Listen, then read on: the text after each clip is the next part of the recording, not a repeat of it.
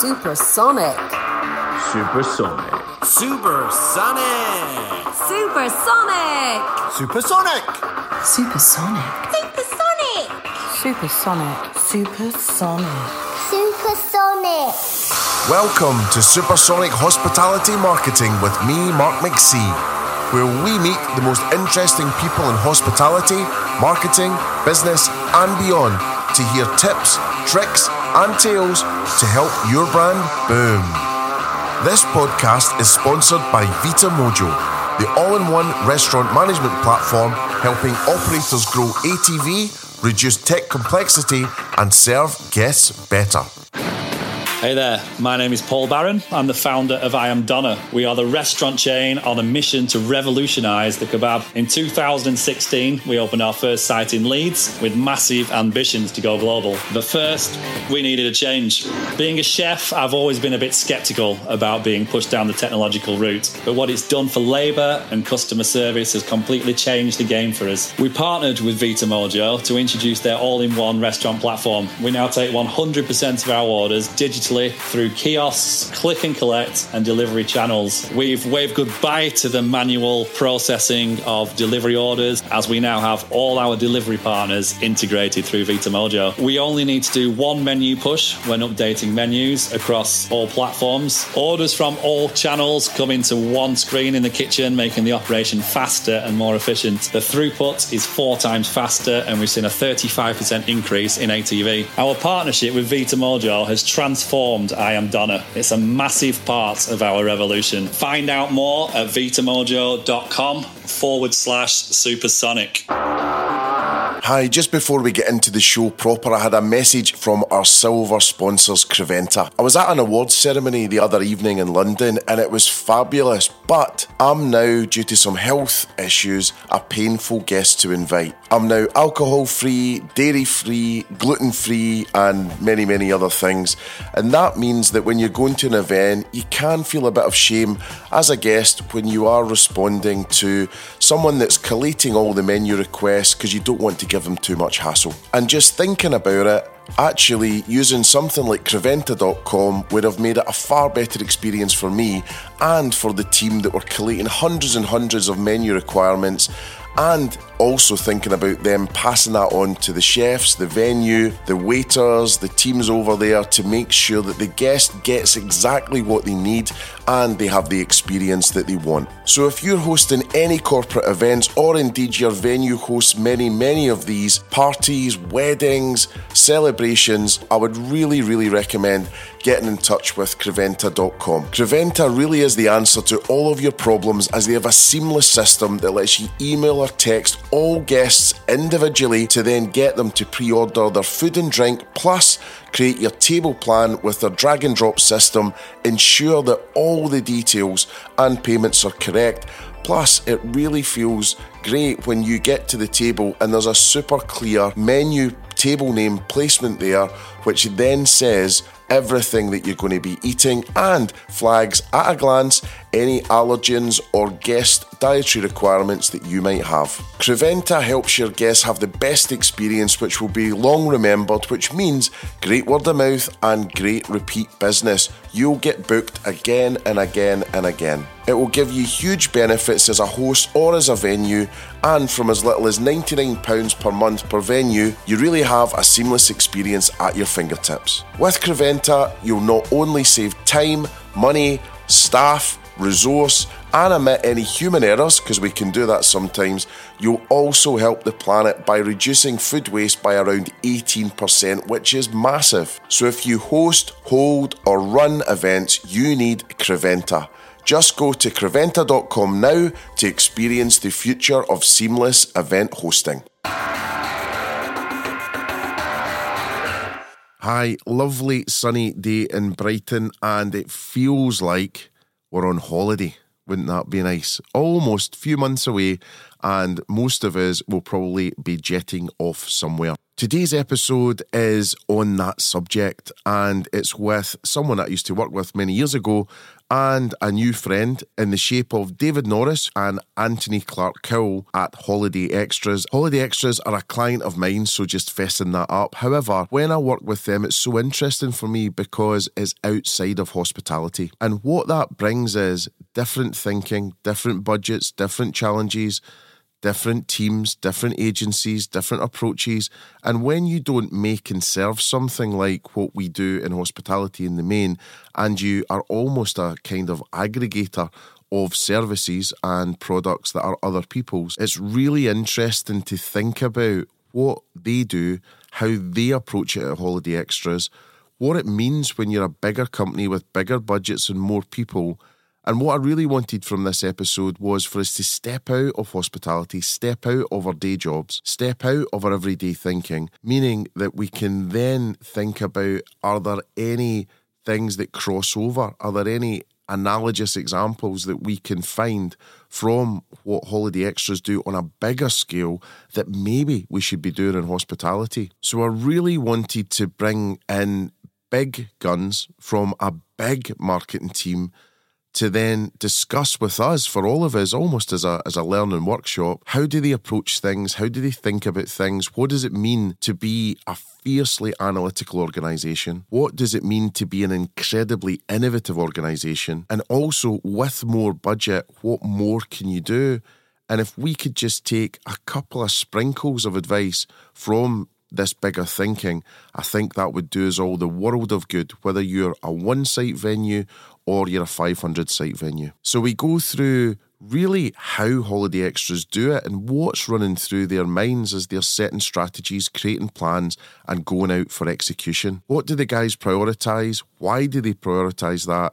Also, they're really known for having a strong internal culture at Holiday Extras, so I was really keen to talk about that. Lastly, these guys are AI daft. They're absolutely crazy on it. So, what I wanted to do was just talk about that a bit more because when they described to me, and this was months ago, what they were doing with AI, Midjourney, ChatGPT, and other things, there was honestly fragments of my brain around the meeting room walls. I cannot believe what these guys are doing, and I don't think you'll believe it either. So it gives me the most hollybobs pleasure ever to introduce my next guests, who are David Norris, who's the Chief Growth Officer, and Ant Clarke Cowell, who is the Associate Director of Brand for Holiday Extras. Hello. Hey, Mark. How How's it going? Well, I'm, I was going to wonder how you're doing. It's a long day. You're doing this at the end of a hard day's shift. And David, you're just fresh back from gigging in Scotland. Uh, yeah, I took a I took a little day off uh, to go and see my brother, and uh, on on the way I tested out a few holiday extras products, airport parking and an airport hotel. But I just basically did a a very quick trip to see my brother in Scotland, check out a gig, came back again. So I'm feeling fresh as a daisy. So flying flying from Heathrow. Uh, Gatwick. We're, we're, we're in the southeast. We're um, near Folkestone, so Gatwick's easy for us. So yeah. it's some shift going to Gatwick to go up to see your brother, to then do a gig and then fly back in the morning. That's kind of like we yeah, used to easy. live in live in life lastminute.com. Easy. I yeah, mean, you uh, to the office about half one. To be fair, Mark, oh, you know, there was a traffic jam. I thought it was some kind and of my flight was delayed. All right. Oh, now we're getting the whole civilized. Story. I took a day off. I took a day off. It's, it's, my birthday next week. I'm taking a day off for it. See my brother. I haven't seen him for ages. It was your I'm birthday. doing good. I'm doing good, Mark. It was your uh, birthday next week. Oh, hey, can next, we ask what week, age? Next week. Can we ask what age? About ninety three. well, listen, you're still skateboarding and half piping and all the rest of it. So you're 15 in my head. So yeah, you're doing pretty well. Nice. And what about uh, you, Ant? Uh, yeah, it's good. How's life? Life's pretty good. We've had a really busy day today. We we uh, once a month we get the whole business together, and uh, we all sit down. And today we had pizza all together. So it's about it must have been about two hundred people in the room, uh, and we show this thing called HXTV, which is Holiday Extras Television. It's like uh, it's like our version of an all hands, but we do it a particular holiday extras way where we we show basically show a TV show. And it's like um, us on the sofa introducing segments, talking through everything that everyone needs to know really about the business. And it was, and we sort of put it round the different teams in the business to run it. And this month, it was the brand marketing and growth team, which is the team that David and I kind of head up. So uh, it was our responsibility to put together an amazing show, which felt like more pressure than I was expecting uh-huh. to sort of put this thing on TV and, and entertain everyone. But also, it felt brilliant to put it out there and see everyone's reaction, everyone laughing and joking um, in most of the right places. There was a couple of times where they were laughing in bits. I was not expecting a laugh, and there was a couple of times where it was really quiet, and I was expecting a big laugh. But it was it was it's been it's been an intense but super fun day. Yeah. I've got, got so, to send you the link, link Mark, because it is absolutely bonkers. Yeah, could we share it on the podcast? Uh, it's internal uh, comms. Okay, uh, probably not, but it is bonkers because um, it involves turtles, it involves AI, it involves all sorts of weird um, transitions. Uh, it, it, was very creative. yeah.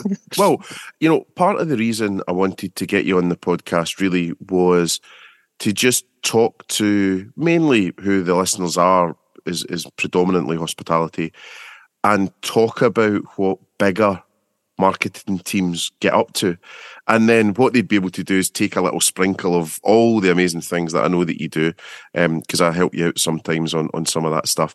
So I really wanted to, to kind of talk through that. So if we just take this internal comms piece for a second, in terms mm. of the investment, the work, but more importantly, the payoff of keeping people abreast of what's going on, a, how did you start thinking about that? And B, what does it take to actually put that kind of thing on?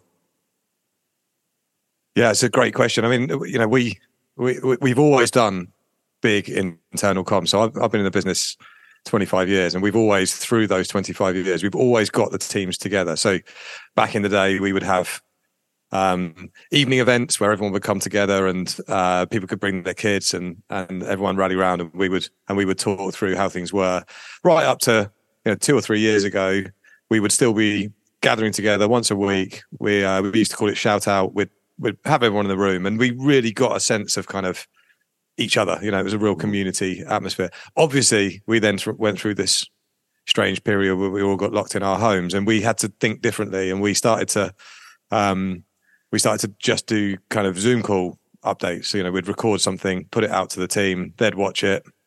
Uh, and and we started to feel that actually the we lost the community. Obviously, everyone was stuck at home, and actually, it's really hard to recreate that that sense. But then when we came back to work, um, and you know, you had the the sort of transitionary period where perhaps more people were some people were kind of flexing their working pattern, and some people were at home still, some in the office. We didn't really feel it was um, it was the right the time was right to resurrect the in person comms, but equally we felt that the previous kind of Zoom call style comms was no longer appropriate. So that was why we came up with this idea of a show that was kind of a bit more interactive that that you could put out there and it would entertain people as much as in, inform. And that's that's a super important part of it. It actually took us two or three goes at it to realize that the best thing you can do for that then is screen it on a stage on a massive screen with everyone in the room, giving them some pizza or food or whatever it is that you do, and come together and laugh together and sort of have that sort of super camaraderie in the in the business. And you know, we're all about having a good time. Everything we do, whether it's for the customer, for our team, for our partners, for whoever it is we're working with, we want to have a good time. So this really kind of epitomizes what we stand for as a brand in lots of ways. I think it's so important. Go on, David. I was going to say, I'm sitting in the our CEO's office. He's, he's, he's out of the office today, but on his ceiling, uh, there's a big neon sign that says "No fun, no point." And uh, so we, we, to Ant's point, we we do try and make things fun. What, what I've noticed is that as part of this, we've got more and more people involved doing this show, and um, different teams are now taking it in turns. You know, last year, to Ant's credit, he kicked it off with his colleague David. The two of them did a brilliant job of getting it started, but it was a lot on them. And so this year, it's gone around the leadership team, and each team's taking a month, and they're going to take an episode. Mm. What it's doing is it's getting people to be creative. Um, it's honing their presentation skills. People are thinking, how can we outdo the previous team? Yeah. What are we going to do that's funny? What are we going to do that's going to be interesting? And it, is- it can't just be funny. It has to inform about what's going on in the business at the time, share some news, talk about new starters, celebrate onboarders who've passed their probation period, um, all that kind of thing. So it it is uh, is an informative show, but we try and make it fun. And I've just noticed that it's it's helping the whole company to learn what good presentation skills are like and raising the bar in terms of creativity. But what would you say to business owners that then are thinking, God, that's a lot of time out. Um, you know, it's a lot of money potentially. We could be working harder. We could be doing stuff. I mean, what are the types of benefits that you're seeing? I think it. I mean, I understand entirely that concern because it does take time. You, you know, putting something together that is entertaining and informative isn't easy, and uh, and and it requires a fair amount of investment, both in time and people and equipment, uh, to make something that is professional enough to sort of stand on its own two feet. But what we've seen is, for instance, every uh, twice a year we put together an engagement survey to the team. We ask them how they're doing, and for the last two or three surveys that we've received, it has been specifically cited as a reason why they love um, working at Holiday Extras. You know, it's it's being called out as something that is a highlight of their of their month. It's something that they really enjoy doing. So you can you get that kind of real specific feedback from people saying they love it, and then you sort of feel it as well. So you, you when on the day when you know we don't have a problem with people not being in the office particularly people seem to love being here but on the days when hxtv is on there's like a frisson in the air. It's like it's exciting and you can see and everyone piles into the room and there's a there's a sort of general sense of excitement in the air and and i think it's really important for bringing people together in that way. And also to sort of as they to david's point you know that that kind of creativity to see that creativity continue to rise and for people to believe that they've got an outlet for a crazy idea they might have, or you know, here's a little thing that I've thought of. I, I, people come up to me all the time and say, "I've got this idea for a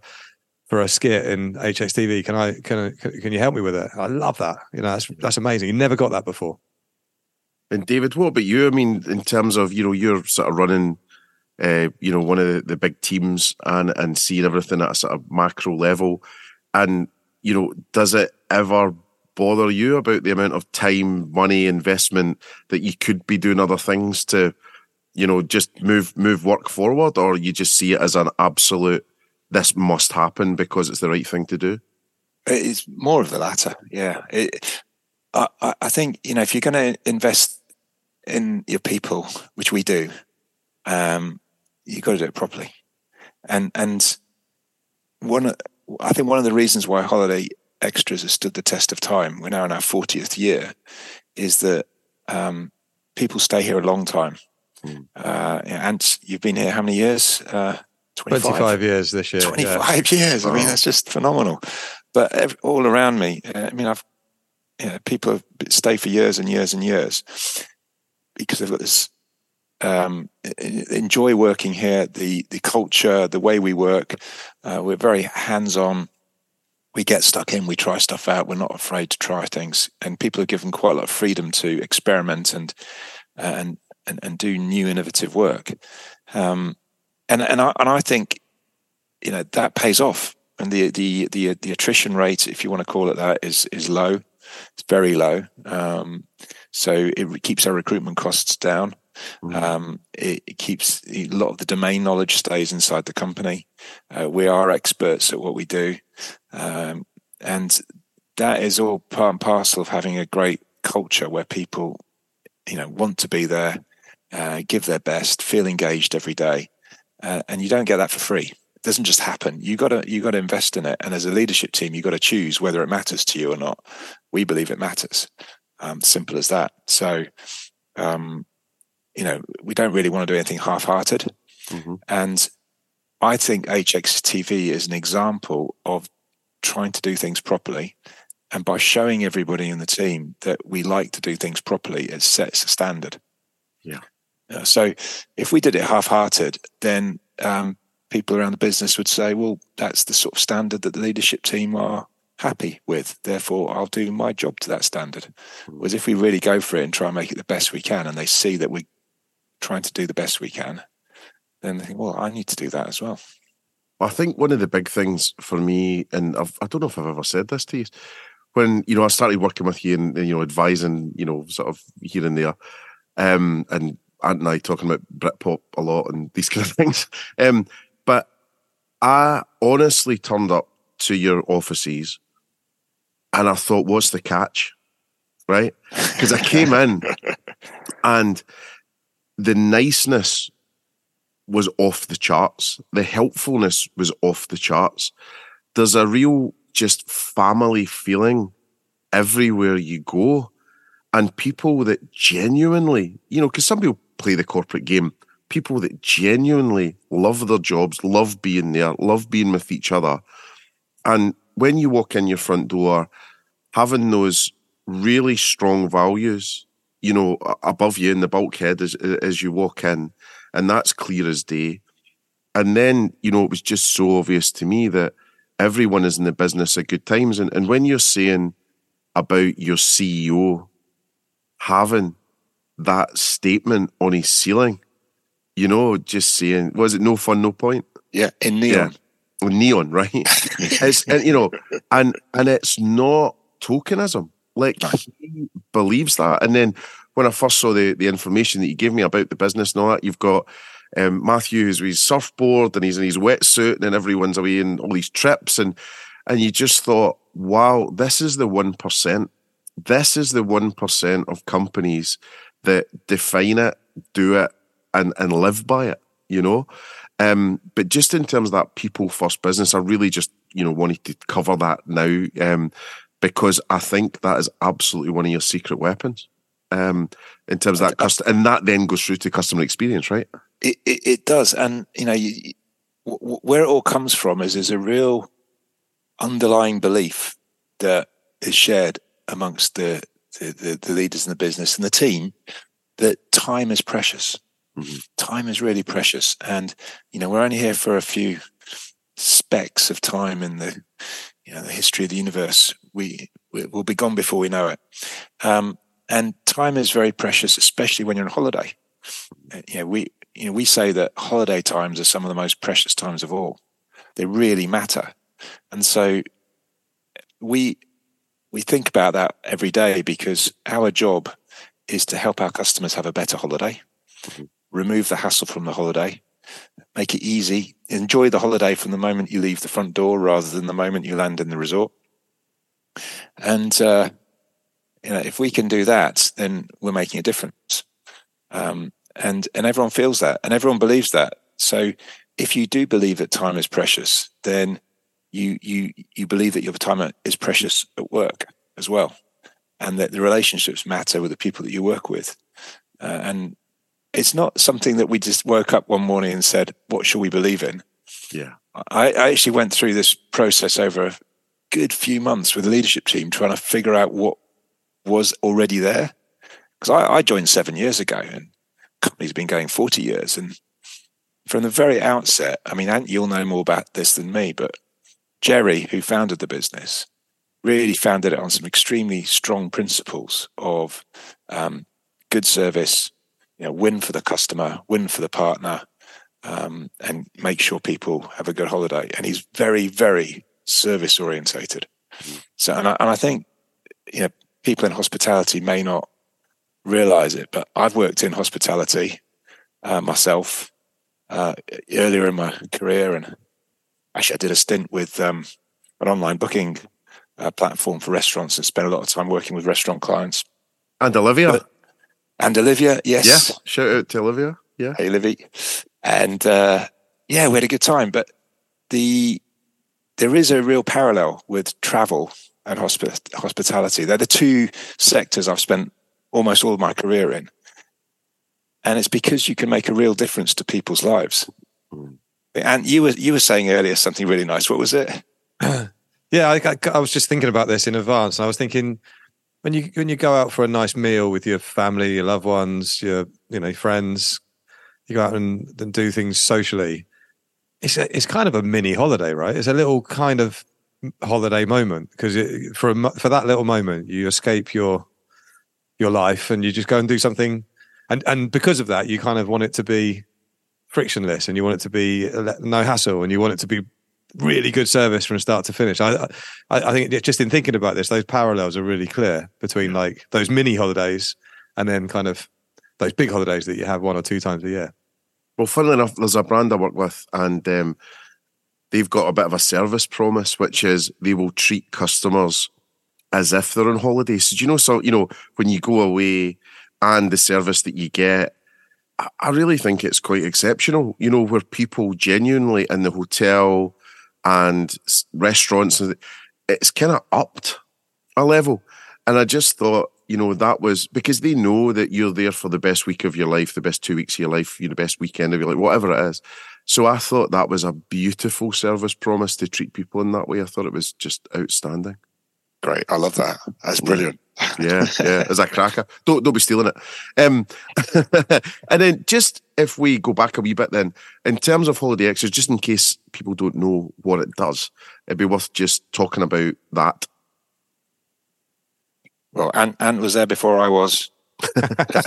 oh, so it was it was a horse and carriage hire, I think. Yeah, yeah, that's right. Yeah, yeah. It was only twenty five years. Uh, so, so uh, holiday extras in a nutshell. Uh, you know, we're here to uh, to make holidays better. You know, our strapline is less hassle, more holiday. We we are here to provide uh, support for customers and, and products and services for customers who are going on holiday uh, to make those holidays, to elevate those holidays to something better than they than they otherwise would be. And we do that through the provision of services like airport parking, airport lounges, airport hotels, travel insurance, car hire, transfers, everything that you need for a holiday except the holiday. Yeah. Um, Spray tans? No, uh, I'm afraid not. Not yet. who knows? Damn it! um, but we're always thinking about other products. So oh yeah, yeah. on the list. Thank you very much. Um, and then and, and, then we do that through you know through an app that is um, incredibly uh, well downloaded and well supported and, and, and does very well in the app store. We do that through retail partners. Uh, we partner with pretty much every major retail group in the UK uh, through intermediaries. We got a pretty good coverage across the industry so that no matter how you're booking your holiday, for instance, um, you're probably always going to get offered a holiday extras product mm. as part of the checkout process, whether that's online or in person. Uh, when you search on the internet, you're going to find us pretty easily because we work really hard to make that happen, uh, and we'll be able to help people uh, to go on their on their holiday and have a great time. I think that does it in a nutshell, doesn't it, David? Yeah, yeah. And the the original kind of genesis of the company was um, Jerry um, at the time found that it was difficult for travel agents to to book an airport hotel for their customers, mm-hmm. and and so he he talked to some airport hotels and said, if I bring you lots of customers. Could I get some rooms from you? And uh, spoke to some travel agents and said, if I could get some hotel uh, rooms for you, would you book through me? And that's how it all started. And it was great for the travel agents because Jerry would say, well, you can have a two star, three star, four star. And it will cost this price, this price, or this price. Um, and then to the hotels, you say, I can bring you 20 people a night, 40 people a night, 50 people a night it just started small scale. Um, but it was really a win-win-win because it's better for the customer. So they get a better start to their holiday. It's better for the hotel because they could get more bookings coming through from the travel agencies, and it was better for the travel agencies. It made their lives easier. Um, nice. So uh, it's all built from there, really, and it's just grown and grown and grown. And it's now what 750, 800 people, depends on the season. Um, we're doing over half a billion in turnover um, we've got a team in Germany. We've got a little office in Germany, in Munich. Uh, we're running a business out there as well. Um, we've got a, a few subsidiaries uh, offering specialist products and services that we built up over the over the time. But it's it's, it's very much a, um, a dynamic uh, business that I I think's like a forty year old startup. And I've worked in startups a lot, and and it and it still feels like it has that energy, which is uh, exciting. I think that's coming from the family thing as well. You know, you've kept it so family oriented as well that it does feel, you know, big, obviously, but homely and intimate. So it's it's a fine balance to, to, to be able to pull that off, you know, and I, I think that really shows. I mean, just in terms of marketing, then, because this was one of the things I was wanting to talk to you about.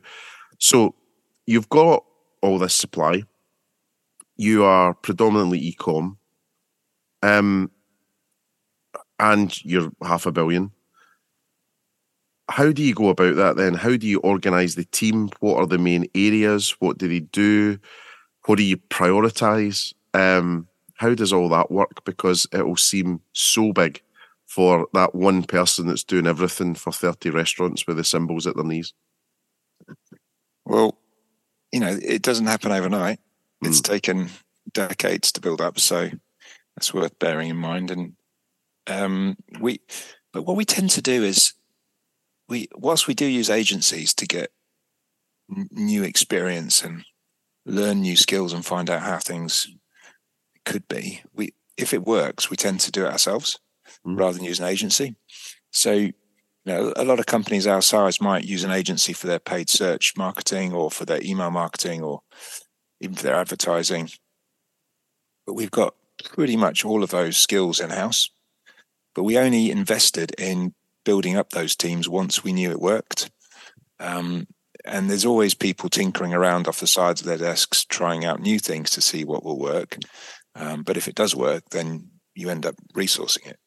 So, um, in terms of how it works, really, I mean, there's there's two sides to marketing. Really, there's the kind of the brand marketing side of things, and um, an Ant's area, which you can you can talk to more Ant. But the other side of it is the performance marketing, where you know you got your digital channels like your YouTube, your um, uh, email, SEO, PPC, display advertising, um, social.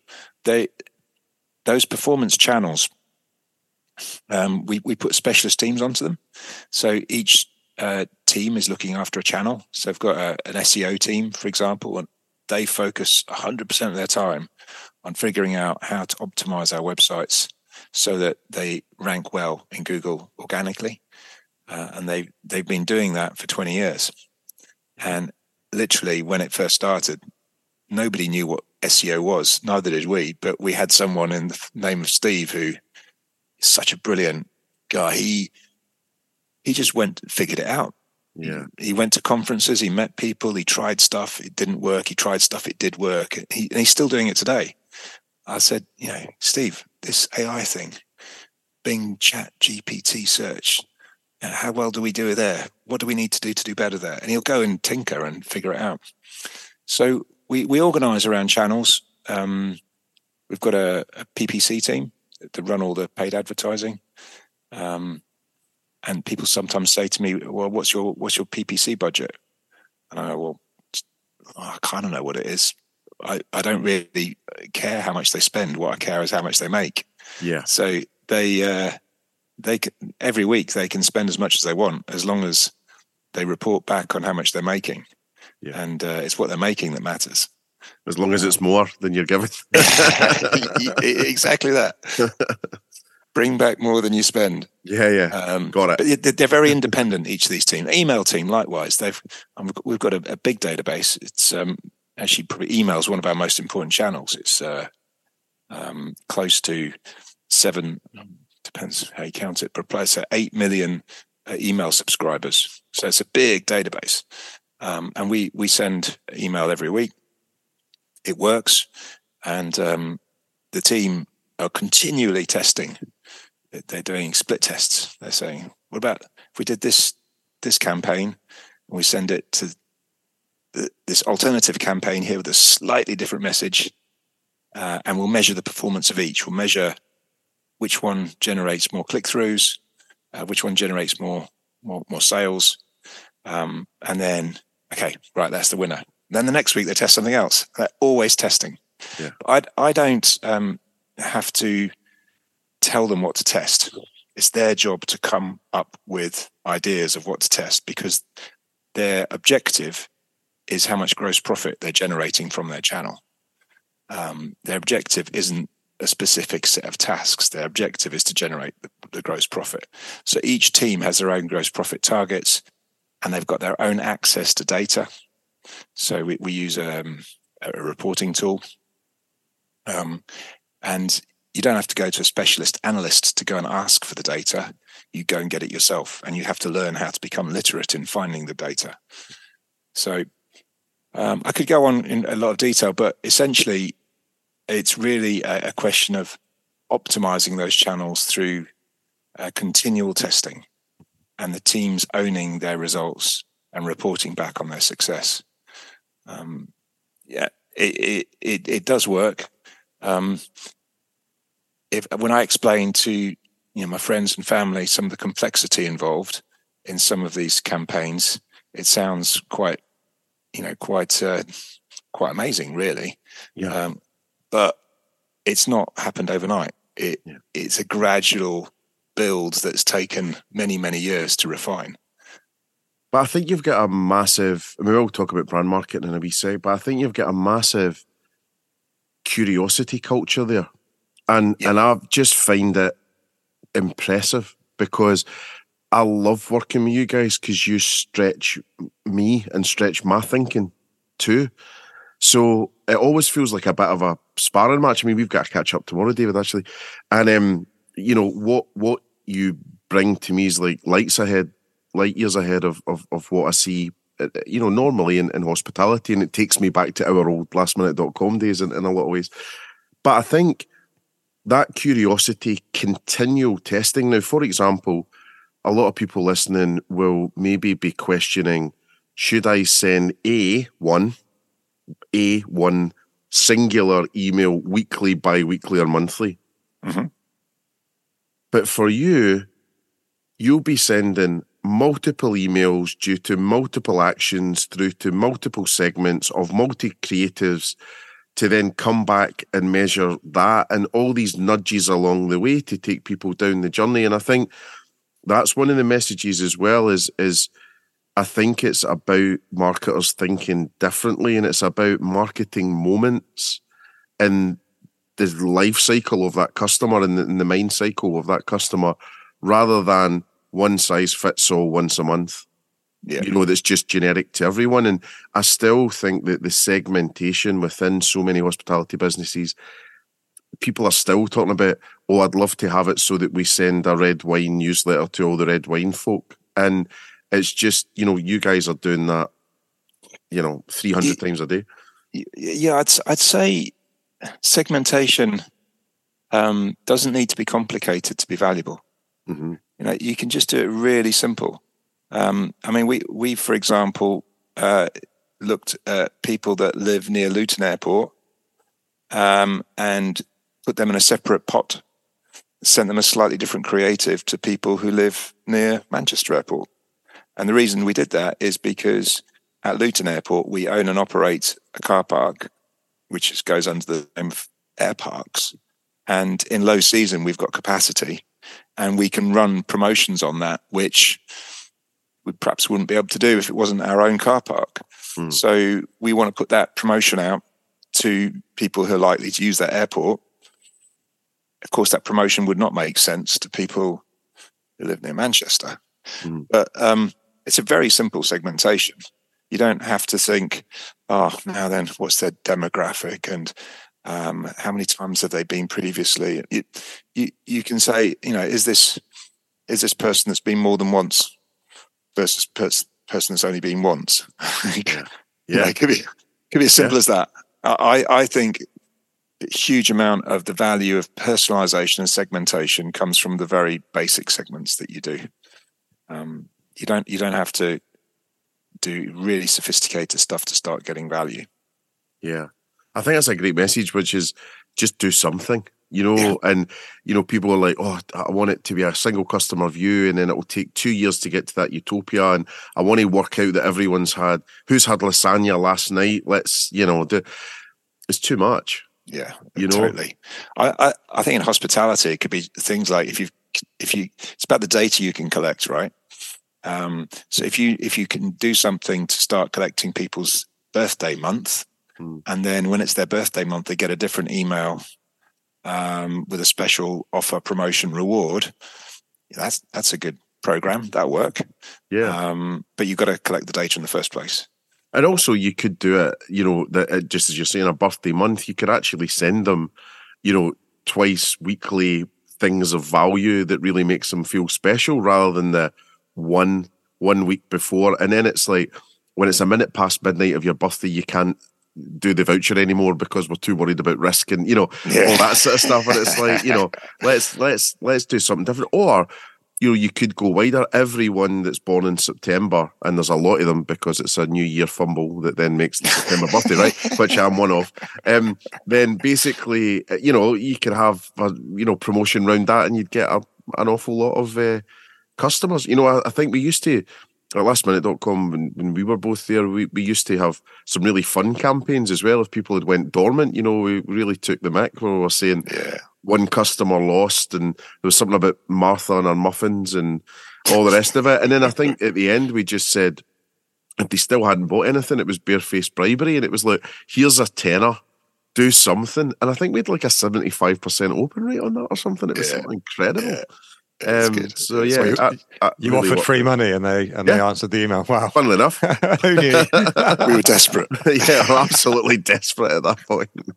Um, so But, uh, yeah, uh, yeah. But I was Well, going to say that that performance marketing side of things is is probably about two thirds of our marketing team, I'd say, and and Ant uh, looks after the other third, which. Uh, um, well, you tell Matt. It's more creative. It's Yeah, I guess I guess the other third is thinking perhaps longer term around how do we build a brand that people know about? How do we how do we make sure that we are front of mind when the customer is in one of those moments that matter when they're when they're thinking, you know, they perhaps they've just booked their holiday and they're thinking, what do I do next? You know, we want to be there. That's the that's the point at which we want them to think about us. And I guess I spend my time um, figuring out how to make sure that we're that we are there in those moments. So we spend our um, our budget on more like uh, uh, above the line campaigns, PR campaigns, uh, social media, uh, making sure that wherever the customer is uh, or the customer that we want to target is,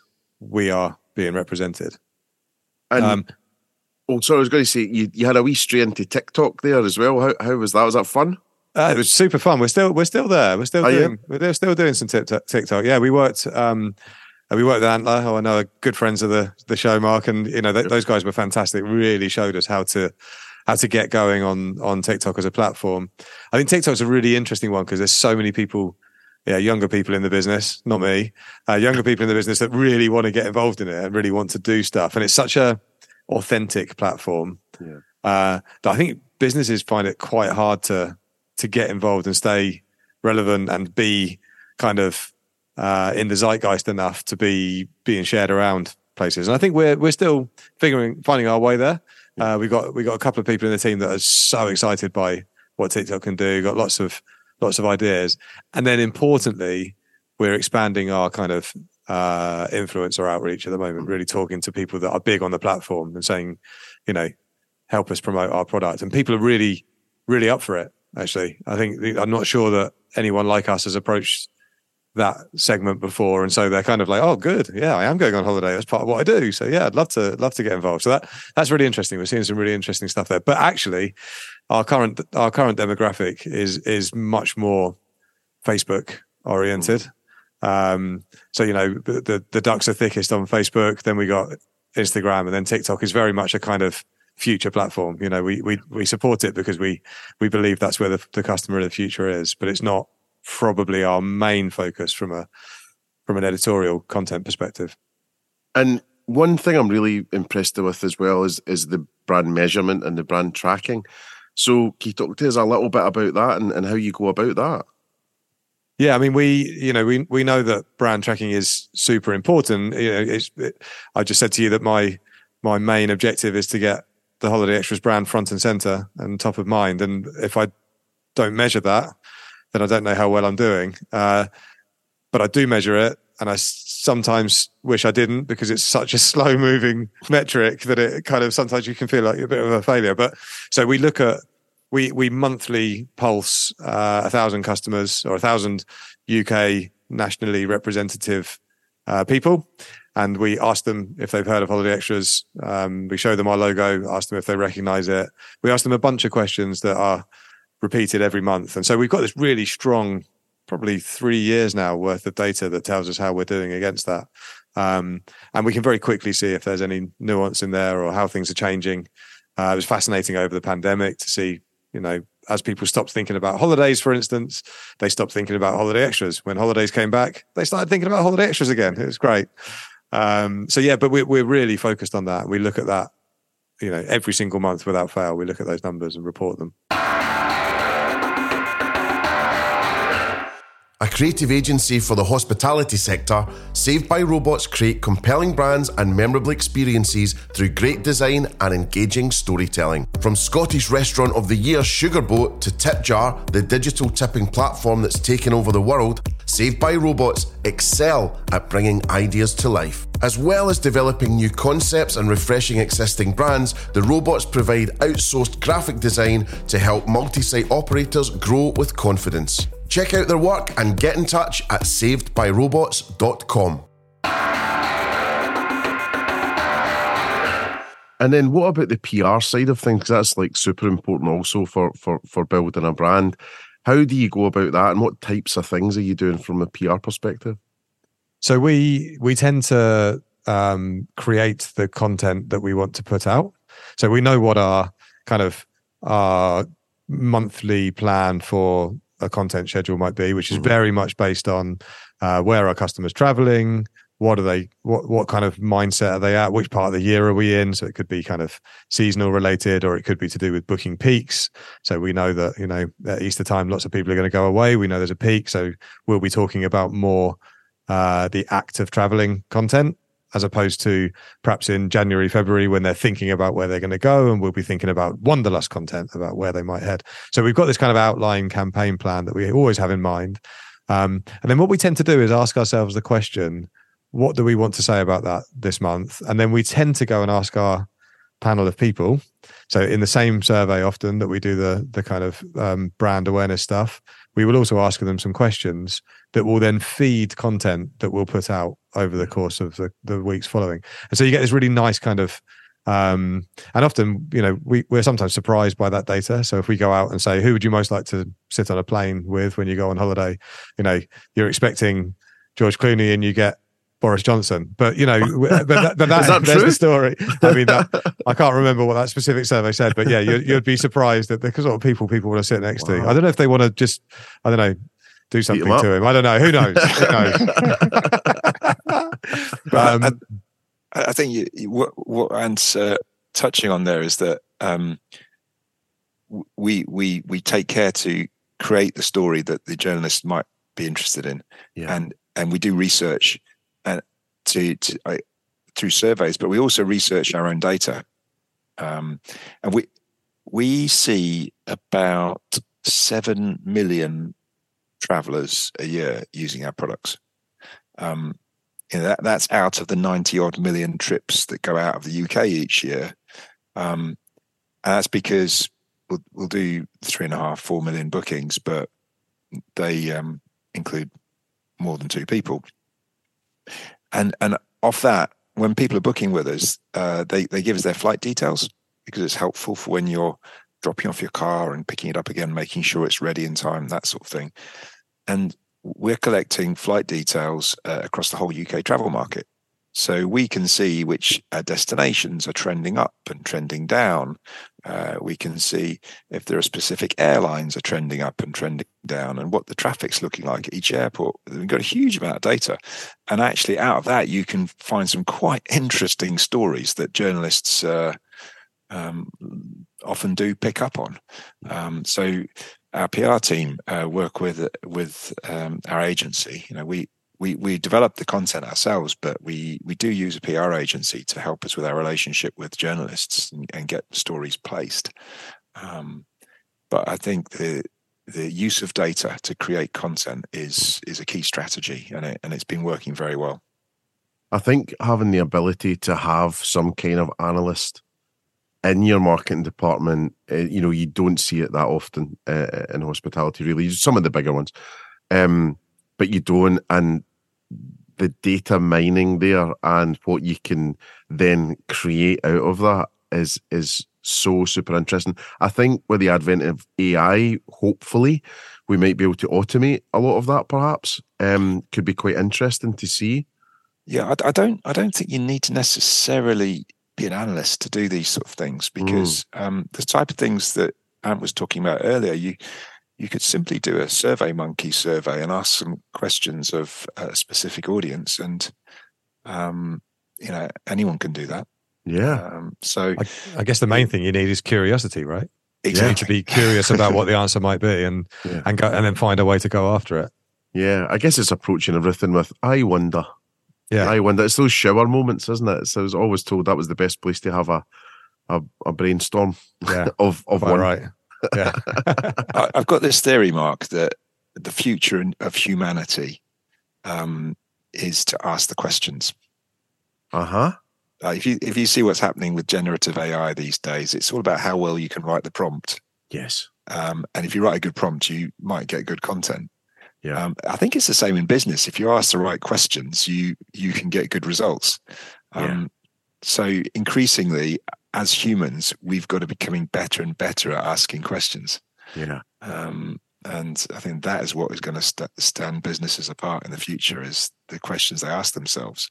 Definitely. No, I, I I think that's true, and I've got a, a great old, uh, course not old, great uh, mentor, Robert Bean, and and he always talks about, um, you you know, you judge a person by the questions that they ask, um, and and he's always said that, you know, for for twenty odd years, however long I've known him, and I've got one client up in Scotland that always pulls any team back in any meeting to say, what question is it we're asking here? Yeah. you know, and, and it really sharp sharpens up your thinking. You know, it's like it's a really good one because you can get lost in the tactics and lost in this and that and the next thing, but just take a step back. What what's the question we should be asking here? So Uh, And so often it's assumed that people know what the answer is. Uh, Yeah. I see it in contact centers. People often assume that what you're trying to do is make things more efficient. mm, If you if you phone up a contact center and you can manage to get through without getting through an IVR machine that makes you tap 60 different buttons before you talk to a human, Yeah. you're lucky because these days most contact centers have done that, right? They've Yeah. they've tried to optimize and it's optimizing for their benefit, for their cost. They Yeah. see customer service as a pain in the backside. Whereas if you look at the other way around and you say, what are we trying to optimize for here? You could optimize for different things, right? You you could optimize for quality. mhm, Say what I want to optimize for is the absolute best experience for my customer. Yeah. And um, you know, I, I think we're definitely more in that camp.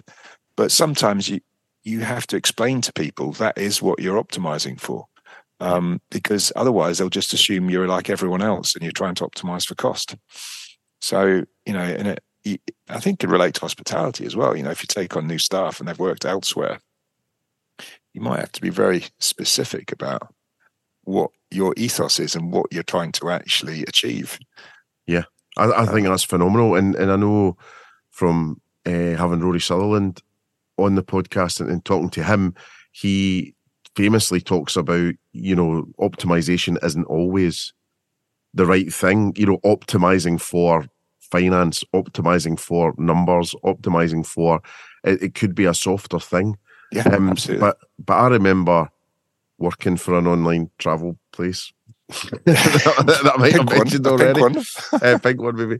And, uh, and they were actively trying to hide the customer service number to bring down that cost per call, cost per Yeah. contact. You know, and and now when you're a customer and you're looking for you know to get in touch with whoever it is, you can see when they've done it. You know, you're like, oh my god, like why don't you have a a live ju- chat on your website? It's bananas. You know. You, you, I, I, I, remind me of a story when when I was a student. I left uni and then I went to America to work for the summer, and I got a job as a waiter in an Italian restaurant. Mhm. Um, and I'd been doing silver service waiting at uni, um, you know, doing banquets and stuff, and so I was used to kind of British silver service. That was my idea of what a good waiter was. Yep. You know, you're you're you're there to serve the needs of the customer. and um, after a few weeks working this job in the Italian restaurant, the, the boss pulled me over the coals and was really unhappy with my work, and I, I couldn't understand it. And the reason she was unhappy is because she didn't think that what a waiter's job was. She saw a waiter as being a salesman, and Oh. the waiter's job was to make her as much money as possible. So she was optimizing for cost, and I was Right. ops- well, she was optimizing for revenue, and I was optimizing for service. So Not in this restaurant, son. Until she told me, I didn't realize. yeah, I didn't realize.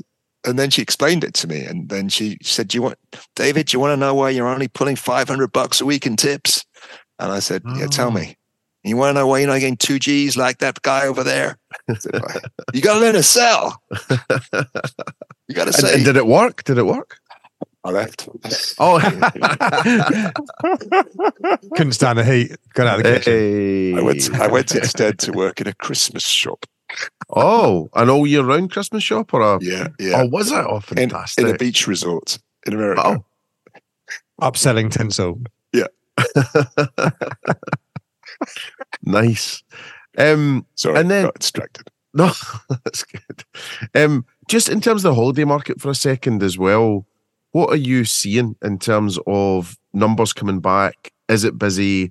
Um, popular destinations? Just all I think people would be interested to know that because I think some of it could be related to hospitality too. You know, uh, it's been really strong the last year, Mark. Mm. Since I think it was end of February 2022 when it was announced that all the travel restrictions were going. It just started moving really, really fast. Um, last year was a big catch-up year for people. They were spending vouchers that they were holding on to. They were saying, "Right, I'm going to take that holiday now because I haven't had one for two years." and it's carried over into this year. The difference this year, of course, is that there's a big cost of living crunch, um, and that is affecting people. But it it doesn't it doesn't affect everyone equally. It it, it does affect people on a lower income uh, much tougher.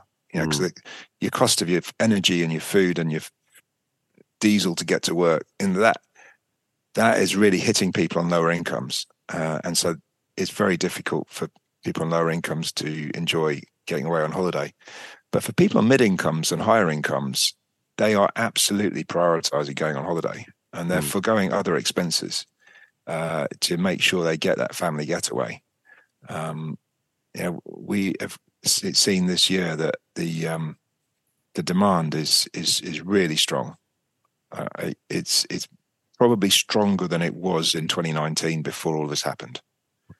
Um, different people are going for different things, you know. So um, there's there's a big uptick in people looking for all inclusive resorts Mm. because with that, you know, you can um, pay up front. It maybe costs more to pay up front, but at least you've got very little expenses whilst you're on on holiday, and you know how much it's going to cost you. Yeah.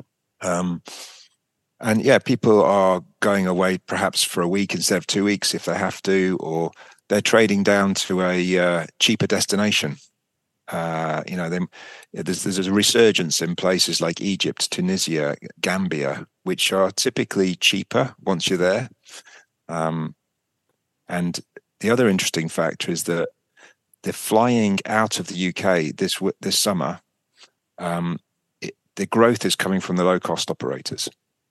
So Ryanair, EasyJet, um, Jet2 as well. You know they they are taking on additional planes, additional routes, uh, and so the proportion of air travel out of the UK is more on budget airlines than it's ever been before, um, which is quite interesting. And, Yeah. and a lot of that is now getting packaged into holidays with the likes of EasyJet holidays um, and Jet2 are doing their own holidays. So yeah, the, the landscape's shifted, but the airports are busy. They're very Yeah. busy and they're back to normal. And we're not seeing the travel chaos that we saw last summer. Yeah. Uh, we see a little bit here and there, but it, it's, you know, they've got their staff, they're up and running, everything's back to normal.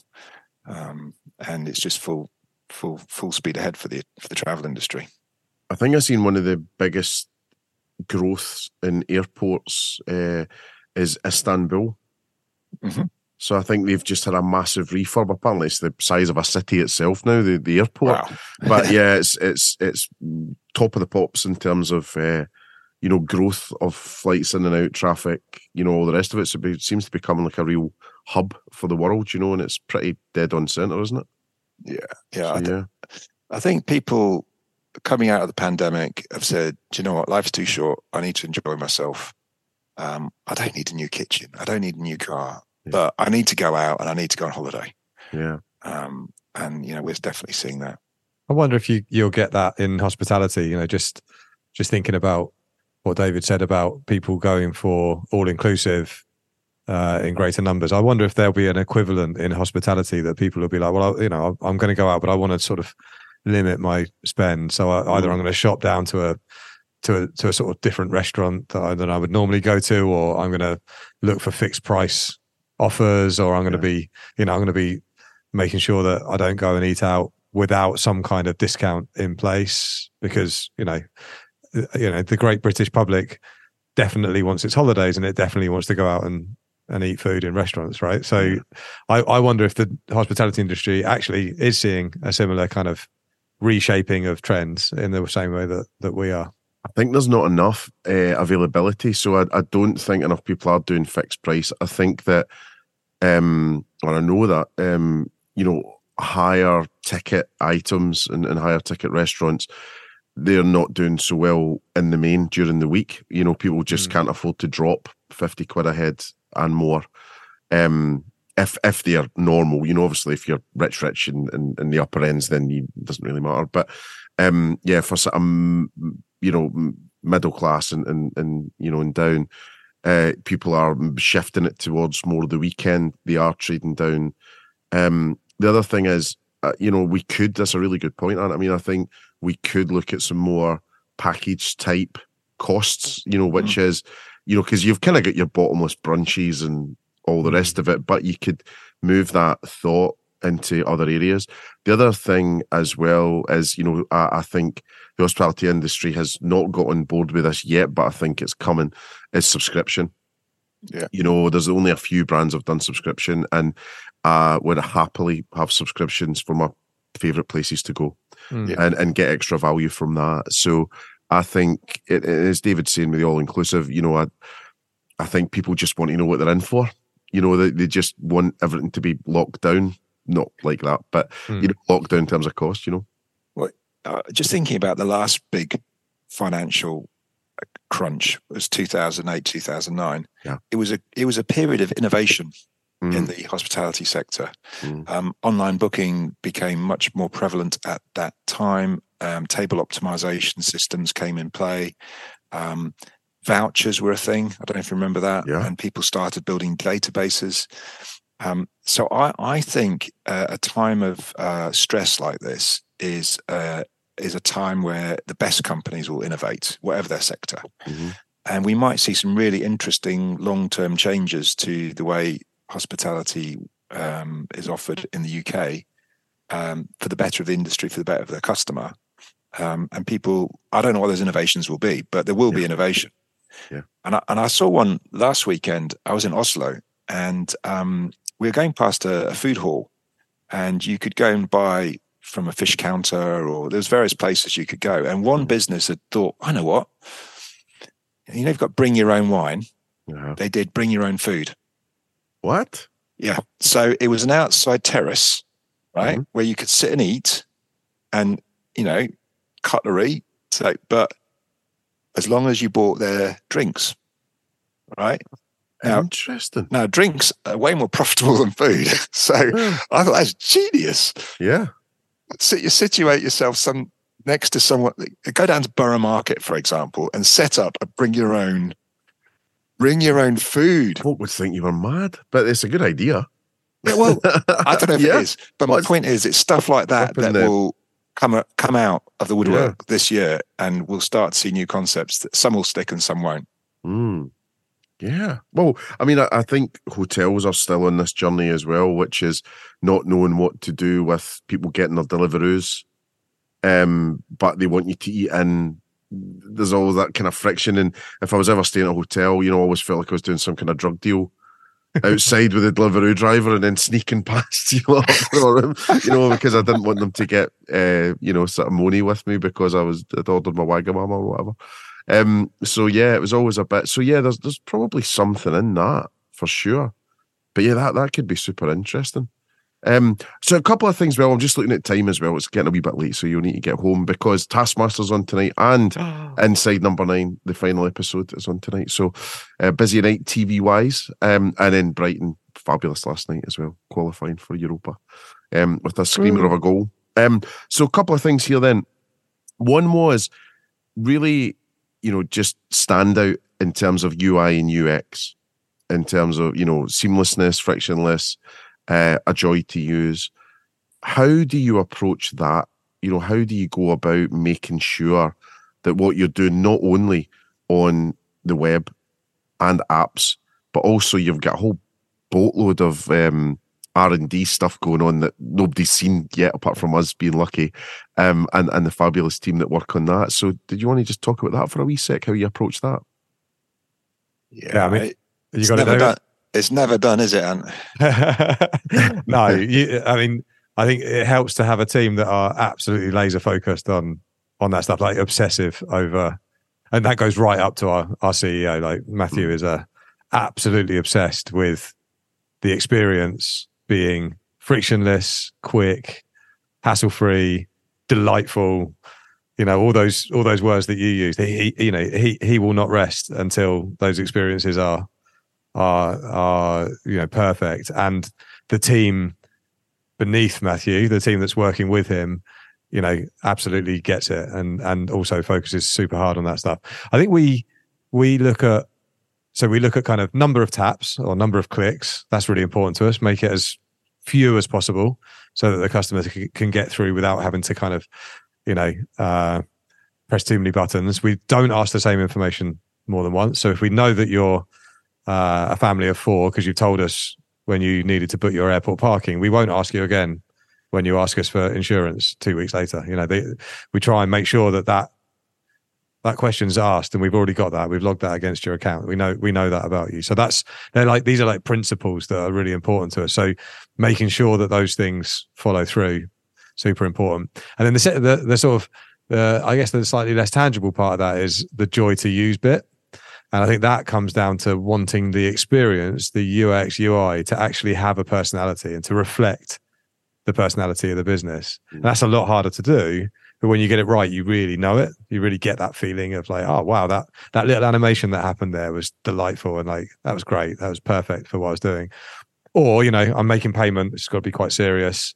It was quick, it was easy. Okay, we're on to the next page. Yeah, yeah, I'm going on holiday. You know. So so I think we, you know, we're we're really kind of focused in on making it quick, make it fast, make it frictionless, but also make it fun and, and delightful. And that, I don't know, I think just that's part of our DNA. That's just part of what we, how we approach this stuff. Yeah. Well, again, back to time is precious, you know, so either be quick or be of value, um, you know, and, and, and be rewarding to use, Hmm. um, you know, is, is, is, a, is a good one. And then just in terms of any innovations in that area, is there any ones that you can talk about? We've seen some in some brand meetings and things like that, but I don't know if you can say anything on some of those. Well, I think that it's no secret that we're spending a lot of our energy on developing our app. Um, you know, th- a, a lot of our repeat customers use our app because it's so much simpler than using a website.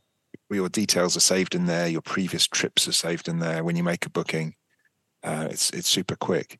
But what we're what we're moving towards is a world where uh, we we ask the customer for their trip details. Where are you going? Where are you flying? When?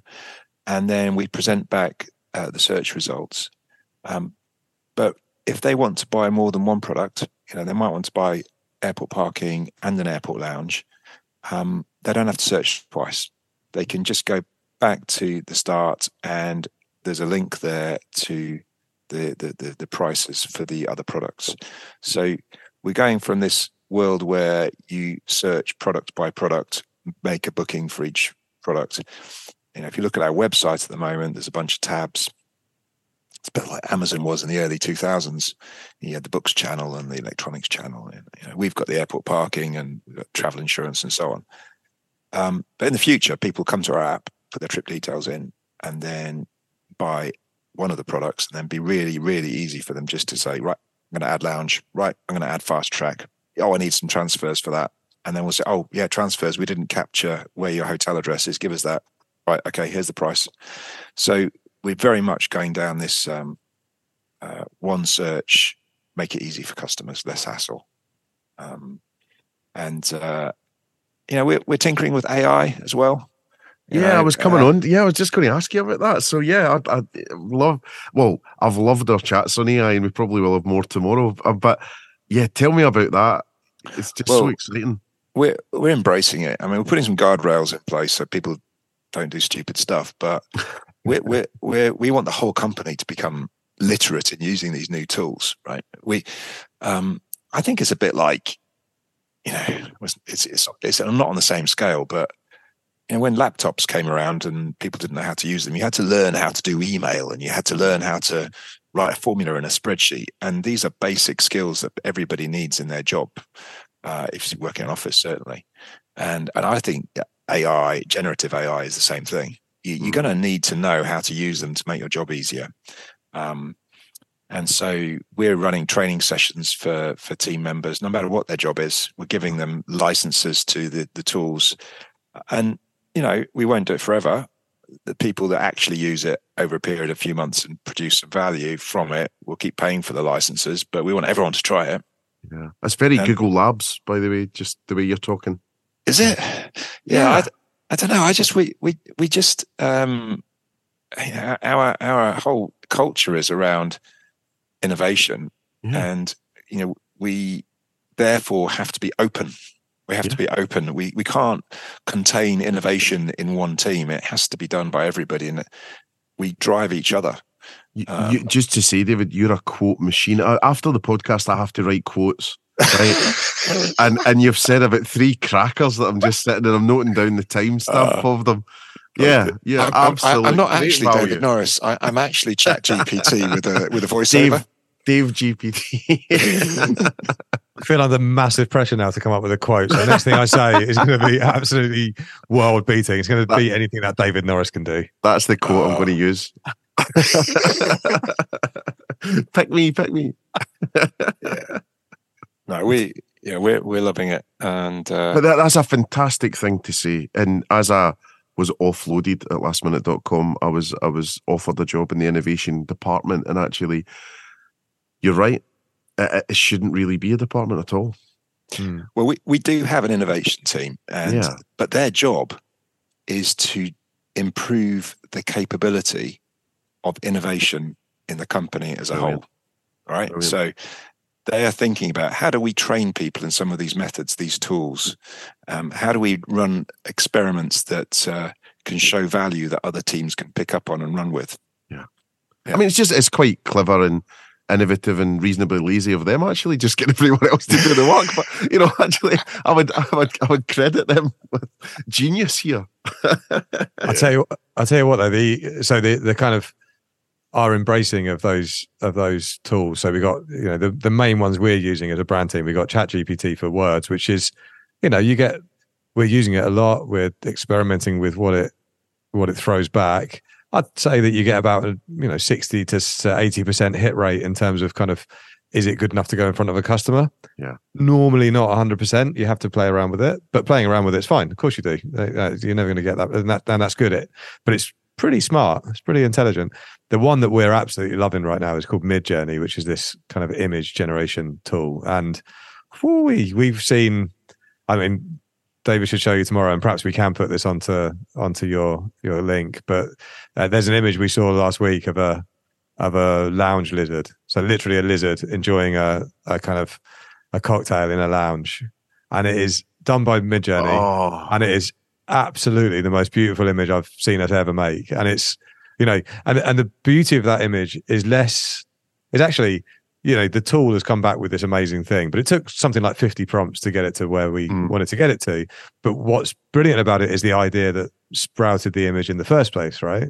Someone's come up with that idea and gone, oh, what if it was a lizard and he's sat there in a in an airport lounge and he's got a drink next to him and and so that's got to be your mascot, doesn't it? I mean it's beautiful. Uh, When to All see of the extras it's- gecko. yeah, it's got to be. And he's wearing a little like Hawaiian shirt, kind of his Oh, his skin is an Hawaiian shirt. It's so cool. It's so good. It's um, but you know the quality of the output is as good as the quality of the input, and that's Yeah. you know that and, and that It's is a great quote, Ant. yeah, there, you go. I'm, I'm going to You that can, you can write that on your podcast notes. Yeah, I've I've seen your briefs, Ant.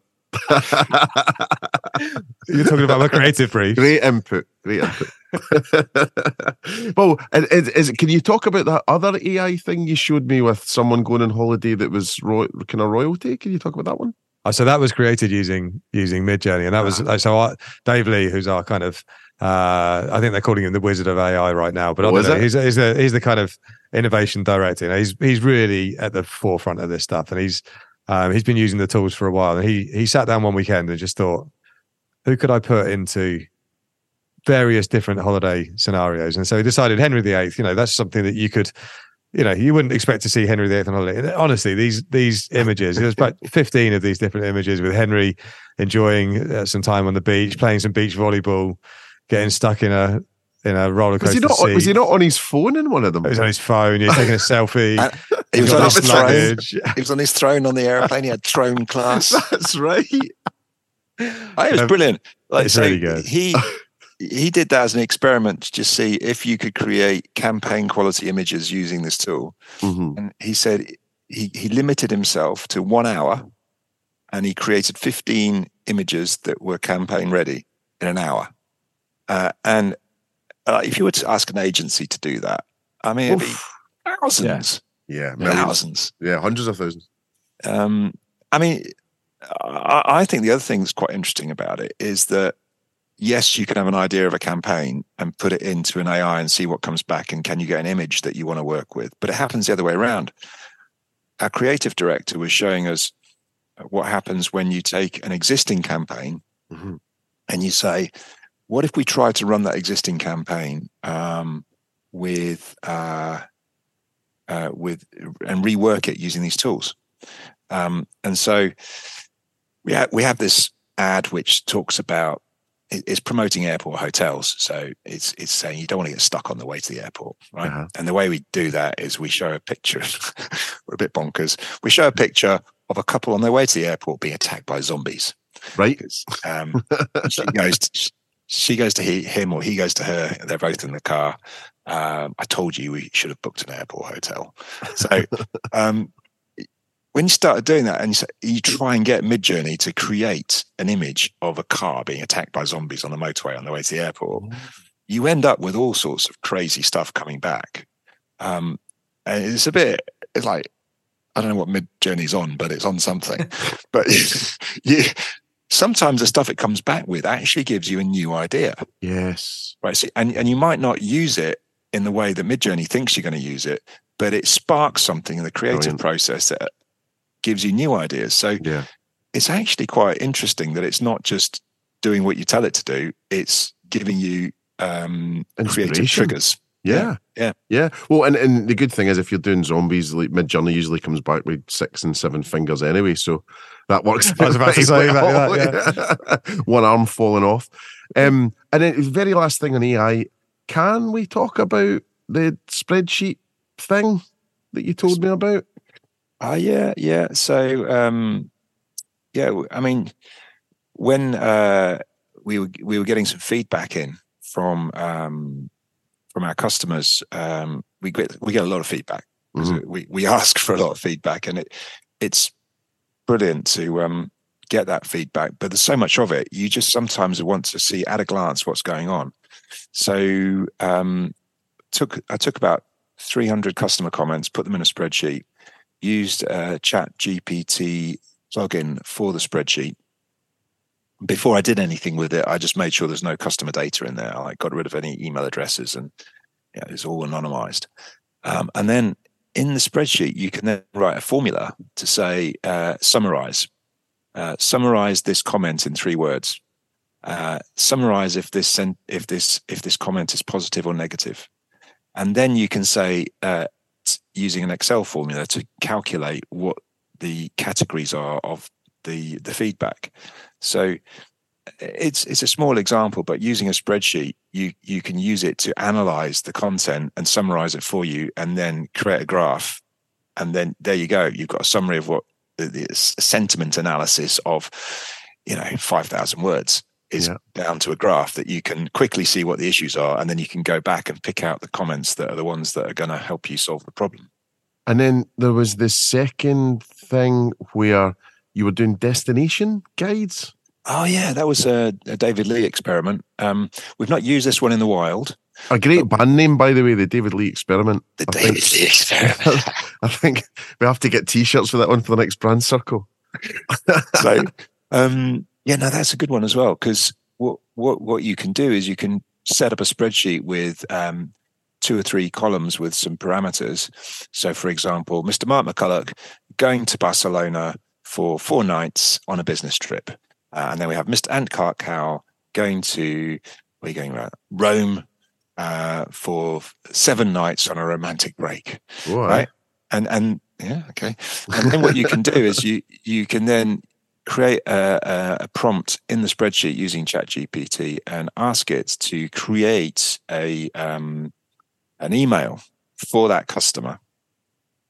Please write an email um, for this customer, um, wishing them a, a, a good trip. Um, provide them with information on the, the current weather forecast in the destination, uh, an idea of five top thing, top things they might like to do when they're there, uh, and any other useful information. And it on the fly, it created a very well written email. Um, and we thought, well, we could probably use that. It's so good.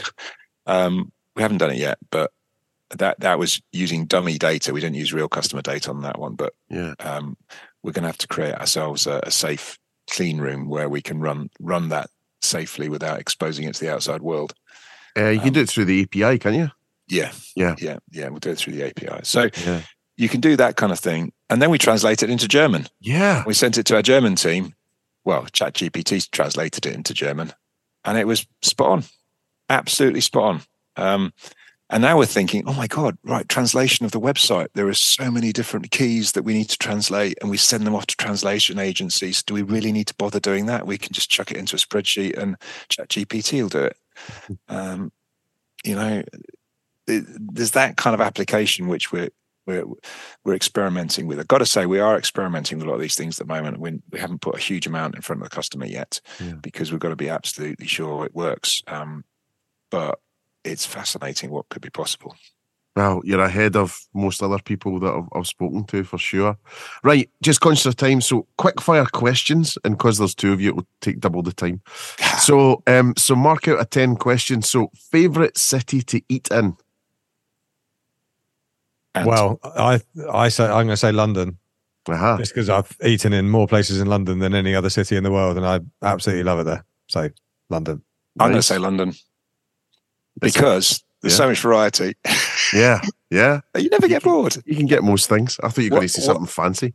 No, but no, but whatever budget you're looking for, whatever type of food you're looking for, there's always something new. There's always something different. You never get bored. Um, Yeah. It's a very vibrant scene in London. I think it's fantastic. Yeah, no, it's great.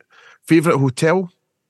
Ah, I struggle with this one a little bit because. I have stayed in lots of ho- lovely hotels. Actually, the, the, it's probably not my favorite hotel itself, but it's the nicest time I've ever had in a hotel. Was in it's called the Cheval Old Town Chambers in Edinburgh, Ah, uh, just on the on the on the Royal Mile, not on the Royal Mile, the old leading up to the castle. and Grass it was market? just uh, no up from that, just Okay. beneath the castle basically, and it was Uh-huh. this beautiful beautiful like it was just done done up and it was like an apartment hotel but i was there with my wife for our 20th wedding anniversary it was just the most lovely time the people were amazing hotel was lovely it was it was a good time nice. good Yeah. times. Love. Well, I'll see, Mark. I, I don't really do fancy hotels, and Ah. my favorite hotel is actually a mountain hut. Yeah, Yeah. So I, I go ski touring where I travel from mountain hut to mountain hut on my skis in the middle of nowhere with my mates.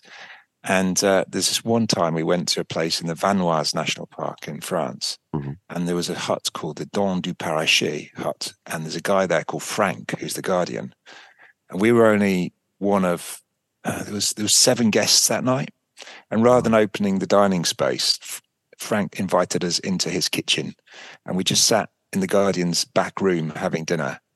There was a, a guitar in the corner, and we played, and then he cracked open the Genepi, and uh, it's kind of a heavy heavy spirit in the Alps Ah, and uh, we all got into a massive sing song, and then it ended up with us all outside on the terrace at midnight with a glitter ball dancing to some weird disco tunes in, in our ski gear.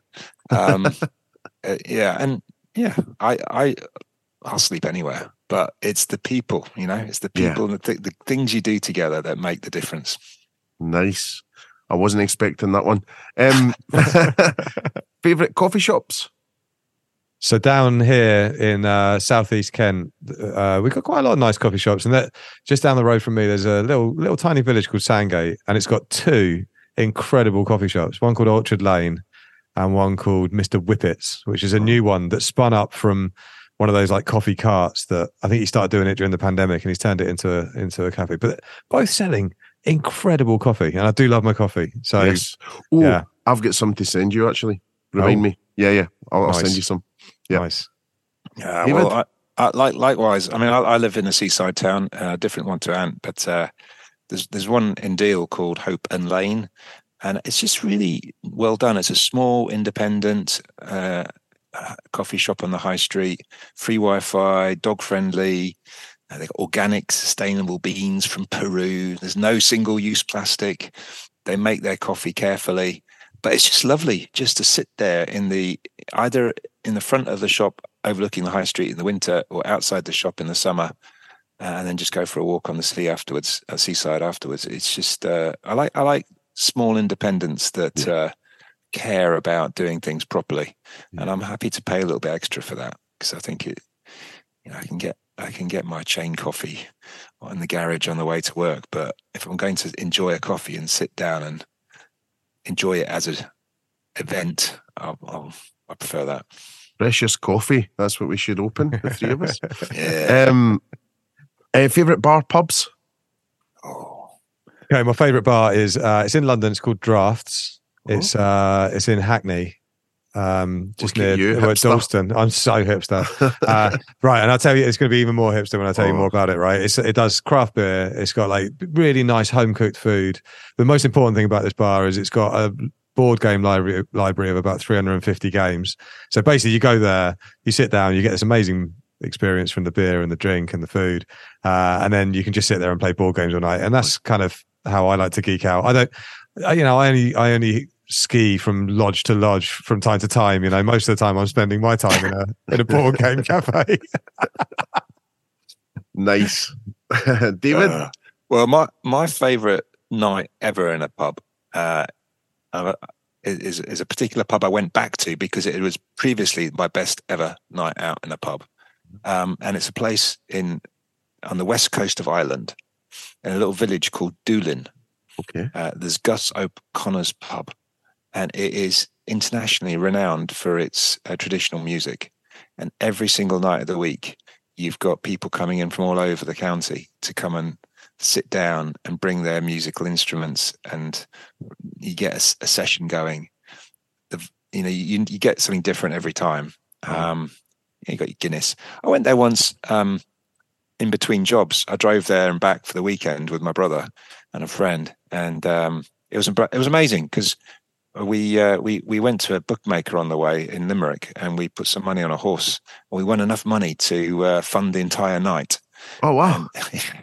Yeah, we got to the pub at four o'clock in the afternoon, and we left at two in the morning. Happier than when you went in.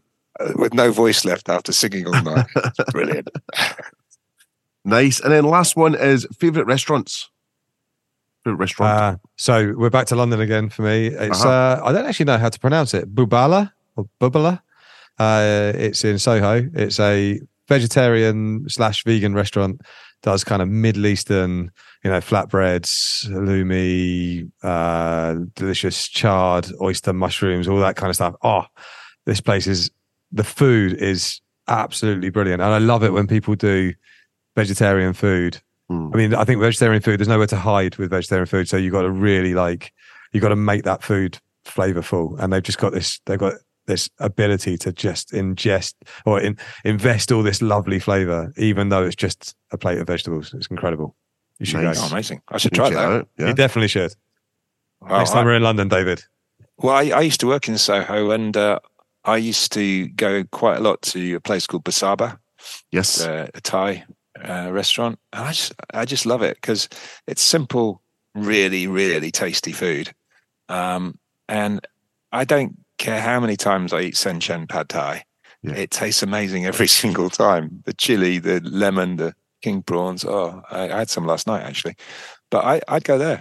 You know, I, Yeah. I'm, I'm, I've got cheap tastes. I'm a pint of Guinness, a Mountain Hut, and a pad Thai, and I'm happy. Happy boy. Right. And then before I let you go, what's next? What's happening next for you and Holiday Extras? What's going on? We've got a big party, haven't we? And that's the big thing. Yeah, 40 years old this year. So we're celebrating mid June. Going to get absolutely everyone here on campus and just have an amazing time. Wild West themed Oh, great. hoedown. Yeah. The first post-pandemic party. Yeah. Uh, it's going to be good. Um, yeah, what else we got going on? We we're, we're launching um, a theatre breaks uh, program, which Mhm. is quite exciting. Um, putting some new tech together to make a really easy booking flow for for theatre breaks. Um, take, have a have a go at that. Um, yeah, and uh, later this year we've got our conference where we invite the whole team in for a week from around the around the country and, and from Germany, and we we run a like a week long internal conference. We call it HX Connect. Um, so we're starting to think about that. Um, but before then, we've got the uh, the the peak season to get through, and uh, we're running a promo at the moment on on YouTube, Mhm. um, where if you book with Holiday Extras, you can um, go into a draw, um, and you can have the chance of winning a twenty thousand pound dream holiday, um, plus the chance to win one of I think it's was it seven thousand Yep. beach. There's beach bags, beach towels, um, bottles, um, all sorts of branded merch.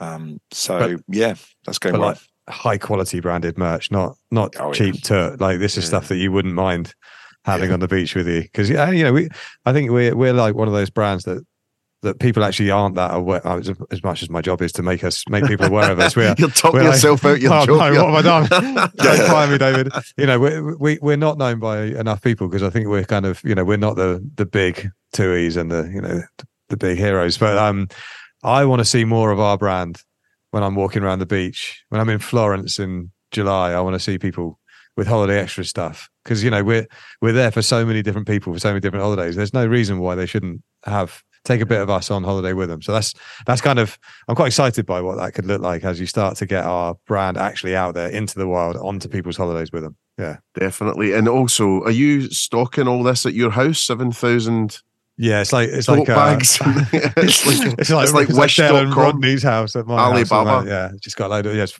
piles and piles of them.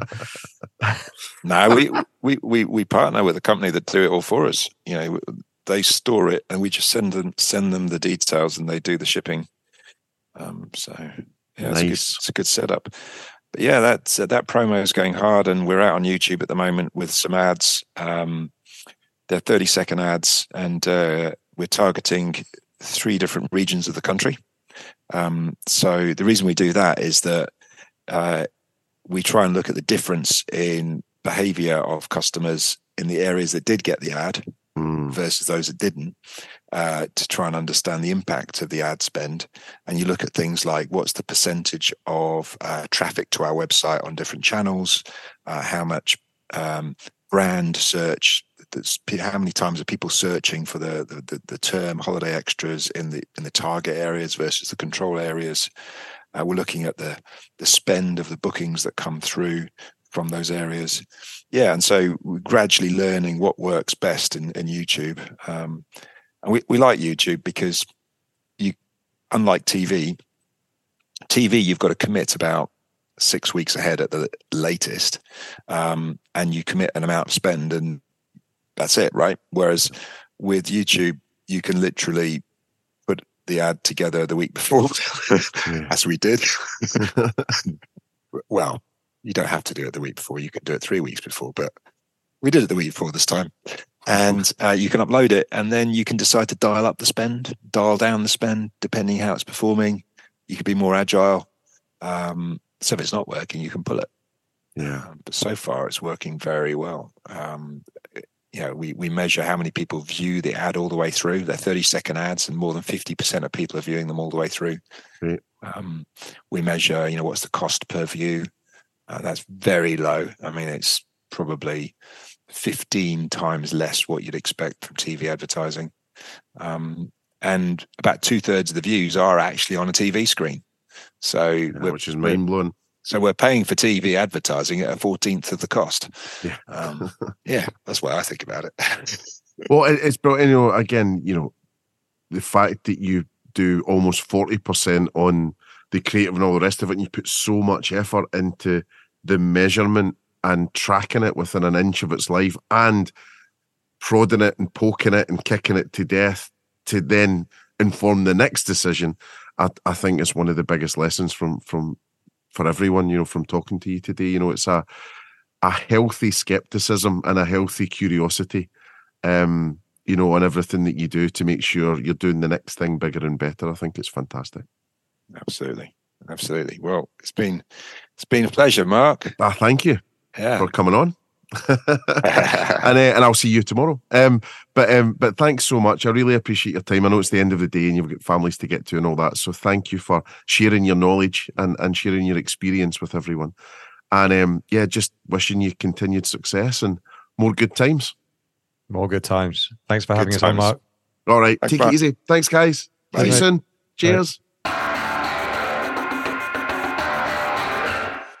So there we go. That was a walk on the wild side, wasn't it? A real change of pace for us on the Supersonic Hospitality Marketing Podcast. I just thought it'd be so exciting to go and just look at that other industry and just try and figure out what's the formula, what is it they're doing, could we take any tips from that? Is there more things that we should be doing that bigger companies do? And even if it's not today, is it something that we can plan for the future? I really hope you enjoyed that episode. It was really good for me. And as I say, when I work with Holiday Extras, it's great mental chewing gum because it helps me step outside of hospitality, step outside of tech as well. And what that does is gives me a clarity of vision for how I might be able to bring some of those great things and that great thinking back to my clients in tech, B2B, and in hospitality. This podcast is sponsored by Vita Mojo, the all in one restaurant management platform helping operators grow ATV, reduce tech complexity, and serve guests better. Just visit vitamojo.com forward slash supersonic and get in touch with the team right away. That's vitamojo.com forward slash supersonic. So this is me, Mark McSee, signing off for another podcast, and I'm really looking forward to the next time we're together. Next time, we'll hear from many, many more interesting people with top tips, tricks, and tales that will make your brand boom.